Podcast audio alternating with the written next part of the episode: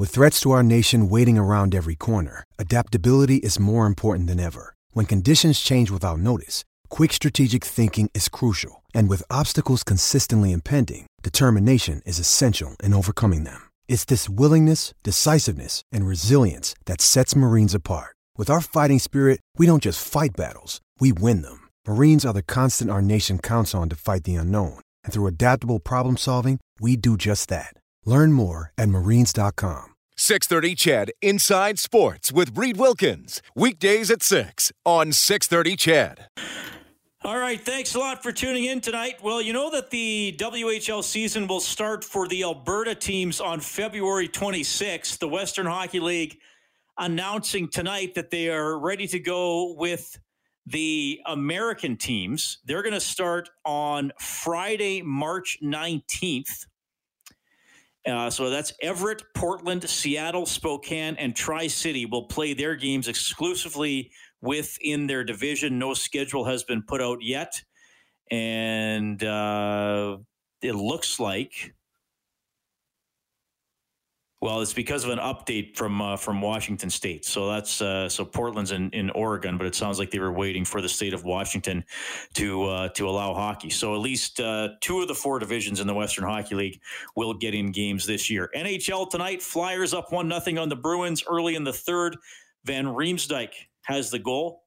The Lightning lead the Wings 2 1 with 10 minutes left, 17 minutes to go. In Sunrise, the Panthers up 2 1 on the Predators. Later on, Kings and Golden Knights, Sharks and Ducks. Tomorrow, can you feel the hype? It is the Oilers and the Flames, 6:30 for the face-off show, and the game will start at 8. And speaking of hype, the granddaddy of them all, the Super Bowl, is on Sunday. Tampa Bay in their home stadium on their home field, taking on the defending champion Kansas City Chiefs. A lot of legitimately good storylines going into that one. To discuss that and more, and who knows what else. First of all, our in-game analyst for our Double E football broadcast here on 630 CHED, former member of the Green and Gold, Blake Dermott. Blake, how are you doing? I'm doing great, Reed. Thanks for having me on. It's a pleasure to have you on the show, and also joined by uh, another former member of the Edmonton football team, now the head coach of the U of A Golden Bears. It is Chris Morris checking in. Chris, pleasure to talk to you. How are things? Things are great, Reed. How about you doing? How are you doing? I'm doing very well. I'm happy to have you guys uh, on the show. I, I always enjoy when I talk to you guys separately, so I'm sure we'll have some fun here doing this all together. I want to start here. Uh, were, were you guys not uh, teammates on the green and gold? I think your your careers overlapped by maybe, maybe three or four seasons. Blake, I'll, Blake, I'll start with you because you would have been the senior member in this relationship. well, maybe uh, maybe in years, but not in mentality. Um, uh, yeah, no, uh, I can't remember, Chris. What did we play? Did we play about five years together? Uh, no, sorry, four years together. Two, three, four, five. Yeah, I think four, and then that one bonus year you got in the playoffs. I think yeah, so. really five. Well, yeah. I, I had earned that bonus year, but uh, anyway, uh, we all did. yeah, we, we played together, um, and uh, Chris had the uh, Chris started his first game that he played um, uh, with the Eskimo, uh, with the Edmonton uh, football team. I have a tough time with that still, um, but he it's okay. He, he, he his very first game. It took me a couple of years to get to uh, uh, that regular starting position, but. Uh, yeah, he made an impact right from the beginning, and uh, and was certainly like we had. He, he had a nickname when he played, and we still a lot of us still call him that. Not a not a bad nickname or anything. He was just like Big Chris because he was just he was so big and imposing, and uh, so it's just been shortened over the years to just big. now, Chris, were you? Did you go join the team thinking you're like you're gunning for the jobs of guys like Blake? How did you have to approach that when you're the new guy? Yeah, you know, it's funny. Like going in there before I saw anybody, I was like, man, I, you know, I'm going to try to take a spot. And I'm, you know, you, you're a kid, you don't, you don't really know anything, right? So you're, you got these grandiose ideas. And I got there, and they were loaded up. Like that team was loaded with like older, smart, good, physical, strong players, right? And then you know I'm there, and I'm just trying to, you know, just trying to fit in. And then the Trevor Bowles, who was like a tremendous player and right in his prime, he he gets injured and, and really hurts himself quite badly. And you know, by that time we're we're a little bit into camp, and I'm just like, God Almighty, please don't screw this up. Like, just don't let these guys down. Like, it was a really good team, Reed. Like, they were, they were ready to win. Like, they had they'd been close and they'd won, and they like all, a bunch of those guys had won a few times, and it was like, so it was quite a quite a responsibility. Like Coach Lancaster put me in that spot, and I was just the whole year to me was just please don't let these guys down because they're you know it, it's such a good team, and Blake was a part of that. And that, you know it was a, such a such a good culture on that on that team and in that that offensive line group in particular. But it was yeah, it was a it was a fun first year for sure to to learn from all those guys. Okay, so let me ask you this, Chris. When you're when you're a young player joining a team that has a lot of high caliber players. And I think this would apply to, you know, football or hockey or ba- or basketball. Like, how do you stand out? Because you're, I, I, would guess you're probably getting fewer reps, perhaps, than, than some of the more experienced guys. How do you, how do you make sure at least people start to know that who Chris Morris is in that environment? Yeah, you know, Reed the one like I had long arms and I was mean, and that was why I have great feet. And I did you know. So, like, I fought a lot when I first got there. I remember Lancaster coming up to me after like day four and saying, "Hey, like that's enough. Like we know what we know what you're all about. We know you're not going to back down. You need to stop now because we need to actually practice here without you trying to fight somebody every every five minutes, right? So that's kind of that, that was my thing, right? And I was I was physical and I was mean and like I said, I wasn't overly talented, but I, I did those things well and I think that helped me stand out a little bit at the beginning, and maybe that's why I got the nod over some of the other guys who had been here a little bit longer. You know, Reed, Blake, I just want to sorry, jump in here, uh, uh, talk about Chris a little bit. Chris, he was just like you said, he he was he was very very serious, very intimidating um, when he was on the field, and uh, and he never smiled. He he absolutely never smiled, and uh, so I took it upon myself to try to get him to to smile. And I would tease him a lot, or I would, you know, do things to just just try to get him to be just to relax and to be one of the guys. But I mean, that was his his personality and his nature. Little did I know that how close to death I was because uh, years later, Chris said he would tell me that. Uh, that he would go home every night after practice and just figure out some way that he could kill me because I was teasing him all the time. That's true.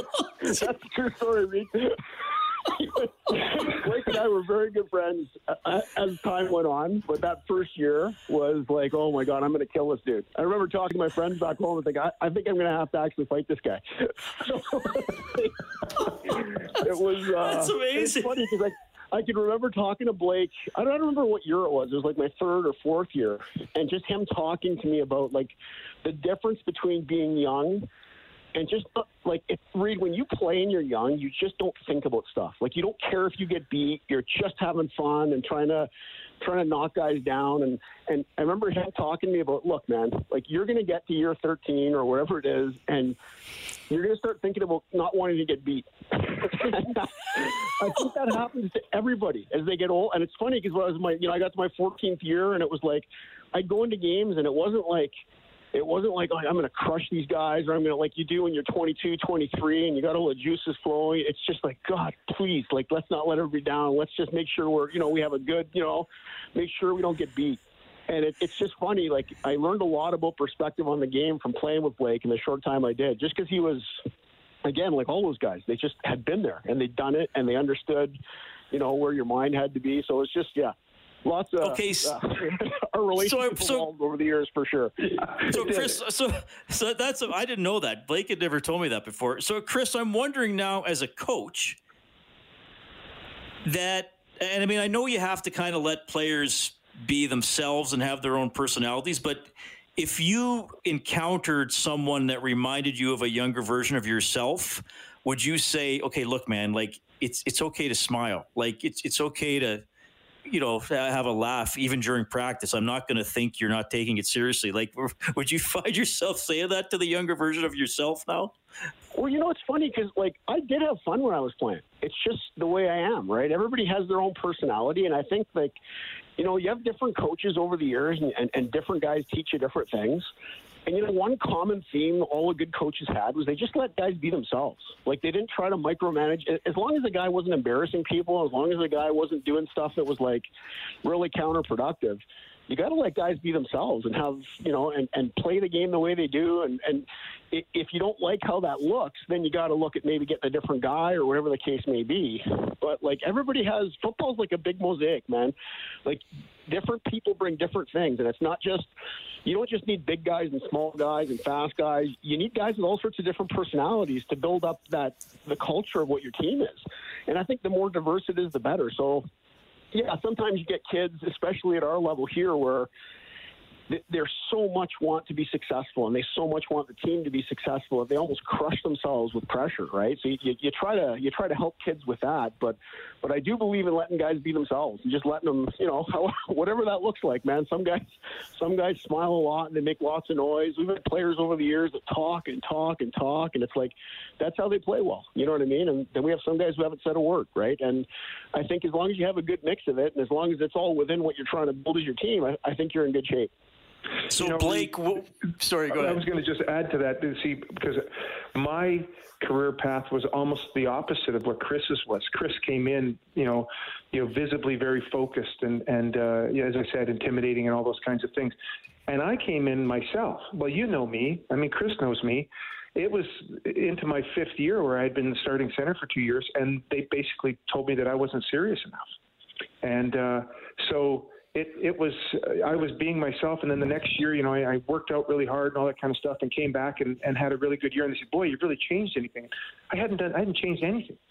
I just I just was playing probably a little bit better, but but I and physically I looked a little different, but my attitude and everything else around football and you know the way I I had to treat it with as fun and be light, otherwise I wouldn't have been able to do it.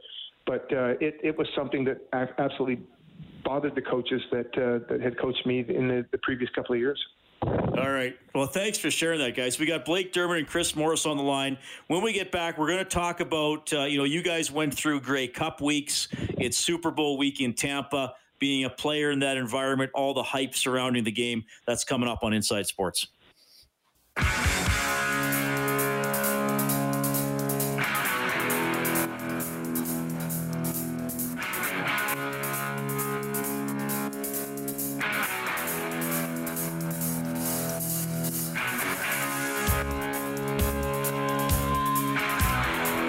Text here from Mike. He says, Motown. That's what we used to call Mr. Morris at M.E. LaZerte as he was our assistant basketball coach. He dunked on us, shot three point shots over us, physical and just unreal. He made me a much better defensive baller for sure. I'm learning a lot about Chris Morris tonight. He wanted to kill Blake Dermott and he's an outstanding basketball player, apparently, going up against high school kids. well, in fairness to Chris, there was probably more than. I was uh, even better Chris against junior high guys, trust me. what was that, Blake? What did you say? I said, in fairness to Chris, there was probably more guys than just him that uh, wanted to kill him. So. It was a long line, Blake. Long line. we got Blake Dermott and Chris Morris on the line. Of course, former members of the Edmonton football team. Blake's our analyst here on 630 CHED, and Chris now the uh, head coach of the U of A football team. And unfortunately, of course, they did not get to have a season in 2020 after having a pretty promising campaign in 2019. I think I have those years right, Chris. It seems like long ago that we were last talking about actual games. Um, all right, Blake, I'll, I'll start with you.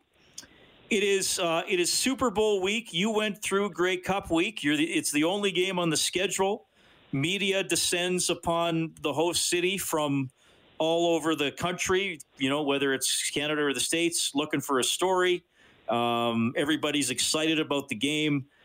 Uh, can, can, you can you block it out? Is it worth trying to to block it out, or how did you deal with it?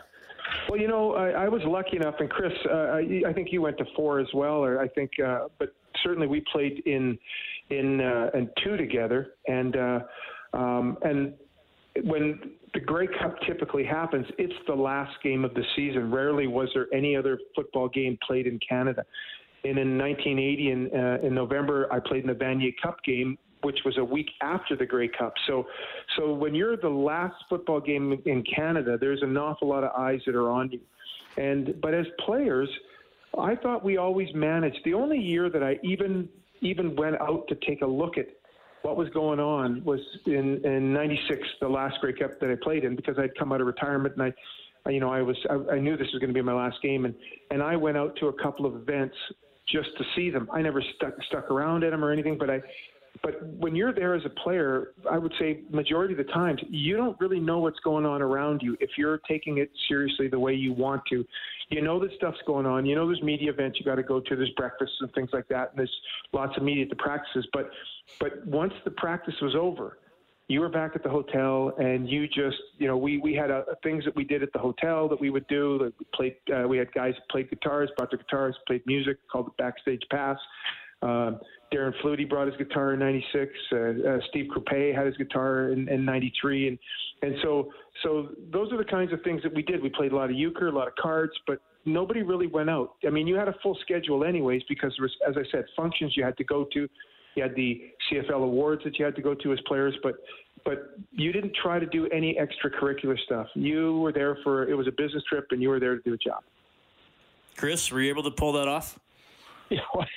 I think uh, Blake speaks from the offensive line perspective, and I don't think there were too many offensive linemen out of the out of the town. Uh, you know, a lot of guys locked down. I'm not sure what was going on at three in the morning with some of the other guys. I can't say for 100 percent certainty that there were other guys out, but I, you know, I know none, none of the linemen were. So that that I can say almost certainly. It's uh, it, it, there's different guys in the team, so I know there's a couple teams that we were on that you know you'd wonder, okay, are guys taking this? And I I know the last few days, guys for certainly were, you know, they, they were focused in on what was happening, and I think one of the good things about being part of, you know, the, Eskimos at that point, like that culture, was that you know, there wasn't a lot of tolerance for that. So if, if guys were going out and anyone anyone on the team basically got a whiff that something was like would be compromising what we were trying to do, it would have been addressed by the players, so by the by the leadership of those teams, right? So, I, I, I do, yeah, I agree with Blake that I don't think a whole bunch of it was going on, but I'm sure there was some that we didn't know a bunch about. Uh, I'll throw this one at you, and, and you can't say one of mine because I didn't know you guys when you were playing. Did you remember a, a stupid question you got asked from the media during a Grey Cup week, or some or a storyline where you thought, "Why are they trying to hammer this? Like this is dumb." Well, they never talked to me, so I don't know. They might have talked to Blake. He was a little more flamboyant than I was, but nobody ever really wanted to talk to me. Well, yeah, when they talked to Chris, it was easy to write down his comments. It was G R R R R R R. That's all he did. Just growled at guys. just, just get away from me. Yeah, yeah I wasn't. Actually, yeah, I wasn't overly friendly to the media when I played. I just didn't have a lot of time. I always thought, like, it's funny because Coach Lancaster basically taught us that, like, you know what those freaking guys, don't talk to them. There's nothing good that's going to come from you talking to those guys. So I try, I try to embrace his words and live my career by it. No, I did. I just see. I, am learning. I'm learning so much about uh, Chris tonight. you you've you've mellowed as a head coach, which usually is the opposite way people go.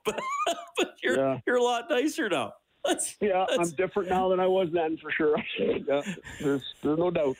Well, you know, uh, he's he's already spoken more words tonight than he did in the four years that I played with him.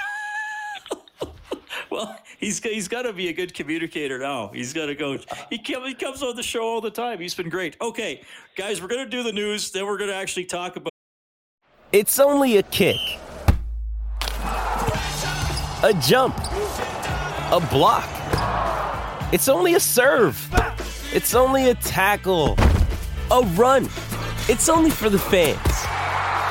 After all, it's only pressure. You got this. Adidas. Kansas City and Tampa Bay, and uh, we'll see what everybody thinks. We're coming back to Inside Sports in a couple minutes.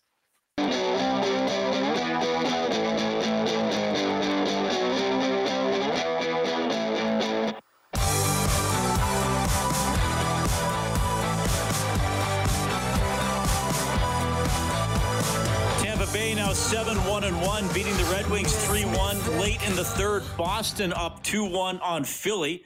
Third period goals from Marchand and Kuraly, 27 seconds apart, putting Boston into the lead. Into the lead. Panthers lead the Predators 2 1 with three minutes left. A couple other games coming up later. The Raptors lead Brooklyn 92 90 after three. The Brooklyn Nets uh, announcing about 50 minutes ago Kevin Durant out for the remainder of the game due to health and safety protocols. So he played over half the game and uh, now he's out because of health and safety protocols. So we'll have to keep following that story. Oilers at Calgary tomorrow, 6:30 face-off show here on 6:30. CHED. The game will start at eight, and then of course Super Bowl Sunday. That's what we're talking about with Blake Dermott and Chris Morris, two former members of the E football team. Blake now our analyst here on 6:30. CHED. Chris coaching the U of A Golden Bears football team. Okay, so Blake, I'll start with you. Um, you know the the Bucks' path to this, as great as uh, Brady is and has been, I, I, still look at this as primarily a triumph of defense. And I know when I usually say stuff like this, you tell me how wrong I am, but I'll risk it again. say that. well, I, you know, it it uh, it typically is. Although the uh, the Super Bowl in in, uh, in its storied history has had a number of offensive blowouts. Um, but you, you, always think that getting to the championship game, this is going to be a game of uh, uh, where defenses are going to make a difference. And and the thing is, is that you know you've got the number one offense against the pass, the number one offense in the NFL, and the Kansas City Chiefs, and you've got the Tampa Bay Buccaneers, who's um, whose defense is pretty good. I think they're somewhere around sixth, but they're uh, uh, uh, they're seventh in, in total defense. Uh, they're number one against the run. The the thing is, is that the Chiefs don't run the ball that much, other than uh, I think they're 20th or 21st against the run, but they're number one against the pass. And uh, and the Buccaneers' defense against the pass is uh, is quite a bit uh, quite a bit lower than that. Like their pass defense is 21st. So um, I, I, see this as being a, a game where both offenses, uh, because the Buccaneers don't throw, uh, they don't run the ball a ton. I think they're in the 20s in the league for for rushing, and uh, uh, they're number two in passing. And so the number two passing team is playing against the number one passing team. So I'm guessing that we're going to see the ball in the air a fair bit. And uh, you know, with uh, Tom Brady in the last seven games throwing 19 touchdown passes and has has a passer rating of 110 and and averaging 313 yards in those last uh, seven games, we're going to see the ball in the air. And we know what Patrick Mahomes can do. His numbers are are, are comparable to that. Uh, Brady was over 4,600 yards passing. Uh, Mahomes was 4,700 yards passing. This is what we're going to see. Uh, the the one thing that that uh, the only thing that you know I was reading about this in the paper this morning that that makes uh, where you can see a weakness on either team because defenses are pretty good. You know the Bucks have some pretty good guys up front, and the Ndamukong Suh and and uh, Jason Pierre-Paul, who didn't practice on Wednesday. I think he's practiced now, but but they've got some really good guys. Barrett on their defense. Their defense is really strong, but uh, you're going to see you're going to see a, a creative team in, in, the Kansas City Chiefs. They run some really cool plays. They're very well coached.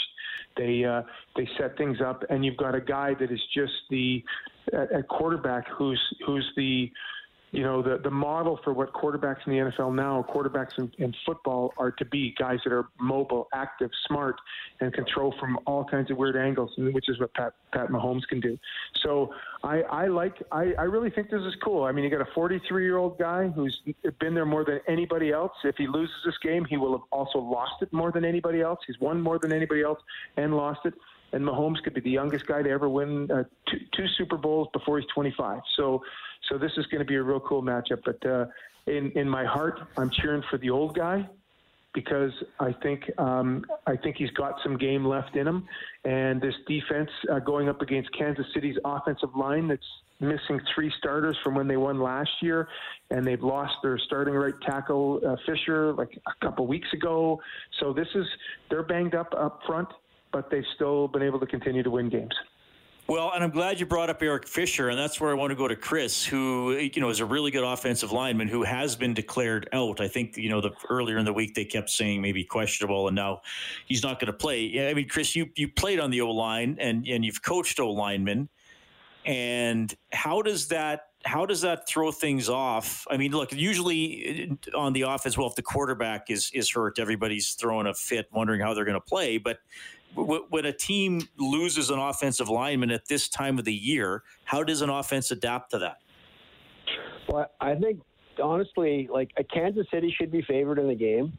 I, I don't think they are. Like I, I if you look at them and if, if they're intact with both their tackles, I think Kansas City's, you know, seven point probably victory in the game.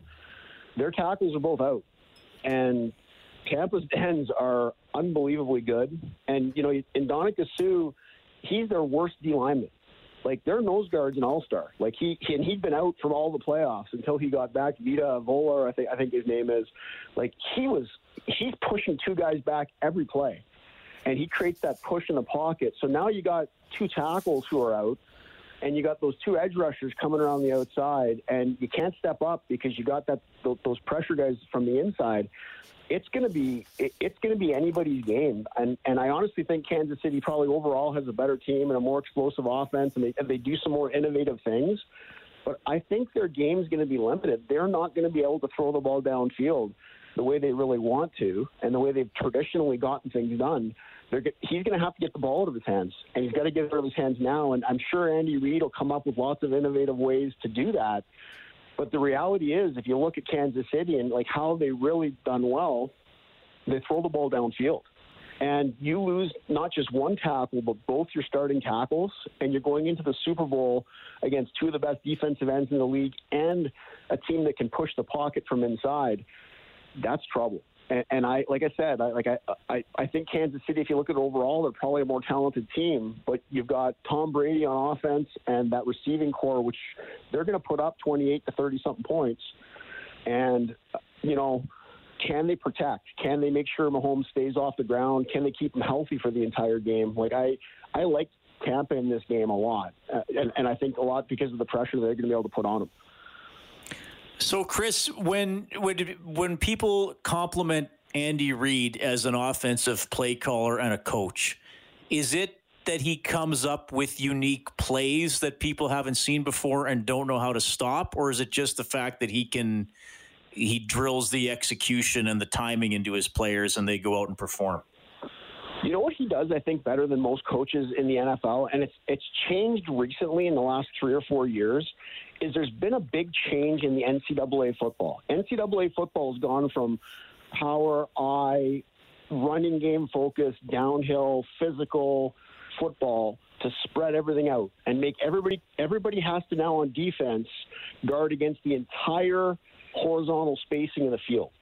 And there's lots of slip screens. There's lots of stuff where the ball comes out right away, and you've got two receivers on on two DBs, and a guy gets the ball out there, and all you need to do is make two blocks instead of five. And Andy Reid does all of that spread power stuff, where where there's there's not a whole, it's not a big cloud of dust in the middle of, in the middle of the field. You just have the five guys in there, and the quarterback's the extra runner, and he does lots of stuff to stress the defense that way.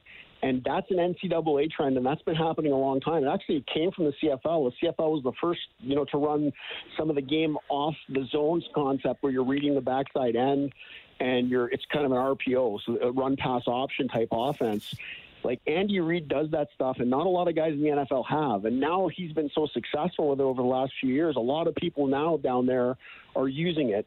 And some of those old school coaches who are like, you know, you don't run the ball that way. You run it out of the eye. You run it with a lead back. You know, all that stuff's kind of what used to be like written in, you know, like the Ten Commandments type thing.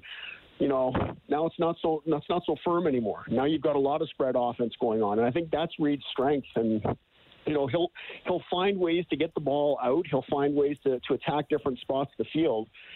But again, like I go back to what I said earlier, just is he going to be able to attack the deep spots on the field? Is he going to? Because you need three seconds, right? Can, can he get three seconds out of, out of the out of formationing and motioning and moving guys around and not have to win those three second reps with his tackles on those ends? If he can do things like that, I think they're they're in good shape. But that's that's Reid's genius is the fact that he's really incorporated a lot of that stuff from the NCAA, like Oregon putting up like 60 games and 60 points in bowl games, like that stuff a lot of people in the NFL were very hesitant to incorporate, and, and, and he was one of the first to do it. And I think it's it, you know it's a testament to him being innovative, but it's also a testament to him sort of breaking breaking the mold for what they do down there. All right, uh, quickly before I, I, let you guys go. Uh, it, so I got the sense though Chris is picking Tampa, Blake's picking Kansas City, so you guys can't even agree on that. No, no, I, I want Tampa to win. I, I, I would, I want Tampa to win. I just. But who are you picking though, Blake? Who are you predicting? okay, you know what? I, it's going to be difficult for me to go against Tom Brady. I, I I'm hoping that Tom Brady uh, has success. I, I hope that they win, and that that's who I'll pick. Okay. You are a wishy-washy man, Dermott. No, no. there's- Hey, I've been cheering for Tom Brady for 21 years. Okay. All right. Guys, thanks for doing this. Thanks for arranging your schedules to come on together. Uh, Blake, of course, we'll be talking double E football. Maybe we'll have some free agency news next week. We'll bring you on for. Chris, uh, you're, you're always great. And uh, I just hope in a few months we're talking about uh, games that your team is playing and, and making a run for a Canada West title. Thanks so much for doing this, guys. Thanks very much. No problem. Thanks, Reed. Blake Dermott and Chris Morris checking in tonight. Little football talk. Well, a lot of football talk about the Super Bowl, some of their experiences as teammates, and uh, going through a week leading up to a championship game. Cowtown Bob writes in, he says, As you know, I am an expert on the CFL as I won your canned ham for picking the team in the closest score in the last Grey Cup. Unfortunately, I don't know as much about the NFL, but I did attend a game at Raymond James Stadium in Tampa. I will select Tampa to win 20, 28 24, but that is essentially a big guess. I did not watch one NFL game this year. That is from Cowtown Bob. Wow, I didn't watch one NFL game. Well, that's okay. I, I, I would have assumed that you did watch uh, NFL football too, Cowtown Bob, but he's a CFL and probably uh, very excited for the Battle of Alberta guy coming up tomorrow.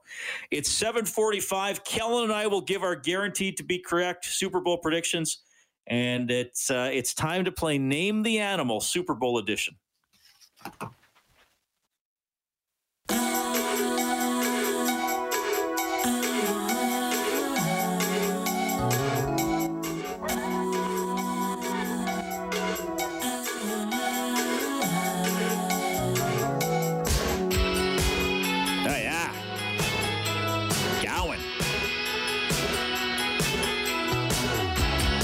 Say this. When I was, I don't know how old I would have been, maybe 10 or so. Somebody mm-hmm. will know what year it came out. When the video for A Criminal Mind came out, that, that was the first time I heard that song with the video. I was blown away as a, a young Wilkie living north of Evansburg. Oh, it's amazing.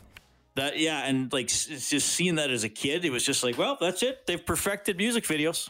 A Criminal Mind by Gowan. If you don't know what I'm talking about, uh, check it out. Maybe it's, it'll seem lame by today's standards. Give him I a thought it- I Google. thought it was awesome. Give him a Google. Okay, so we're gonna do something that we do on this show called Name the Animal. Now, This episode is brought to you by Hyperice, the leader in advanced warm up and recovery technology. They have tons of innovative products, like Venom heated wearables to help soothe sore back muscles, Normatec compression boots to speed up recovery and increase circulation, and Hypervolt massage guns to improve mobility. Loved by athletes like Naomi Osaka and Erling Haaland. Try them yourself. Get 10% off your order with the code MOVE at hyperice.com. let me explain the premise because it's quite complex. Kellen Kennedy is at the 630 CHED Broadcasting compound. And he is I going am, to yeah. play a recorded sound of an animal that he is going to get. I don't know where he gets them. Off, he can get them wherever he wants as long as they're legitimate. No, there's a zoo. There's a legit zoo, and I have an animal behind me at the we, mic. We have the 630 CHED Zoo. So he gets the sound and he puts it on the radio. And then I, sitting here in my spare bedroom that's barely bigger than a closet at home, I have to guess what animal is making that sound. And we call it Name the Animal. Now, does everybody understand? I know it's a pretty high concept. I, you know, I know on a Friday night that might be like, whoa, what's going on?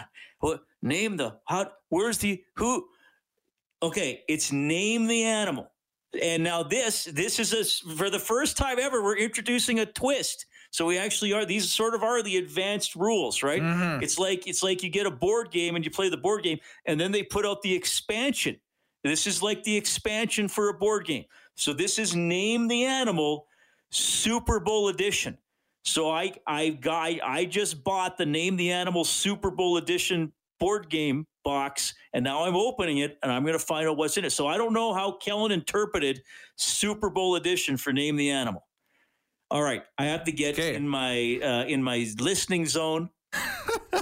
I'm just, I'm picturing you like, trying uh, to relax. Like a Donovan Bailey in his prime behind the Yes. starting gate, getting trying warmed to up. clear my mind of all existing animal noises and just, just react to what I hear. He's going Name for the it all, folks. Name the animal Super Bowl edition. Go ahead, Kellen. Here we go.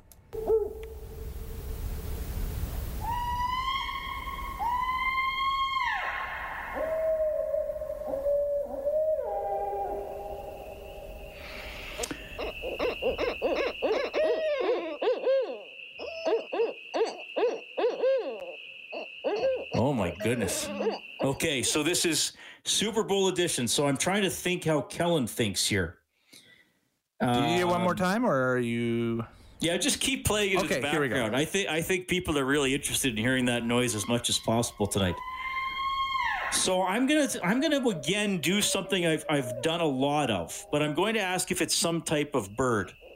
It is some type of bird, yes. Okay, and is it is it a is it a Floridian bird? Is it native to the Tampa area? It could be. It's actually f- fairly wide ranging. Is it some sort of a, a loon? No, it is not. Is it is it is it a is it a bird that was is associated primarily with with water? Uh, no, it is not. Okay. So what did you do? It's not necessarily a Tampa bird, but I know you would take the Super Bowl edition to heart. I know you would do something with that. Um, is it is it larger than a chicken? Ah, yes. M- most of them are, although they can be kind of smaller.